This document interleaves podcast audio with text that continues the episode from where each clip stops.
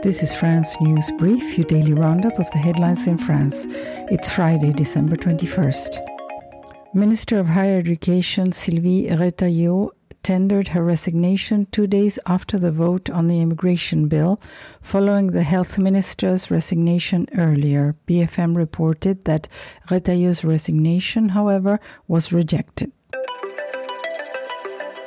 French drug maker Servier Laboratories Group, which marketed Mediator, a drug used as an appetite suppressant and accused of causing serious cardiovascular damage, has been fined more than 7 million euros on appeal and ordered to repay more than 415 million euros, equivalent to over 419 million US dollars, to social security bodies and insurance companies, RFI reports.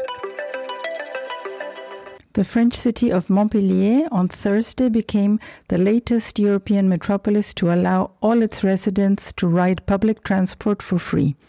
Back in 2020, the entire European country of Luxembourg, including its capital, scrapped fares after Estonia's capital Tallinn introduced the policy in 2013, as reported by Le Monde.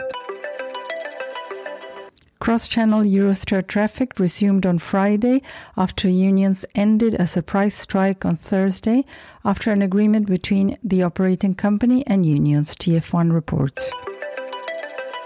Lyon more than doubled paternity leave for city employees, RFI reports. Lyon's municipal council has voted to extend paternity leave for its employees to 10 weeks, making it the first city in France to do so. Thank you for tuning in to a daily news podcast. We're taking a short break during the holidays and we'll be back on January 2nd.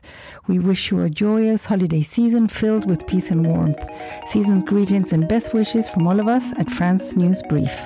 Until next year, take care and stay informed.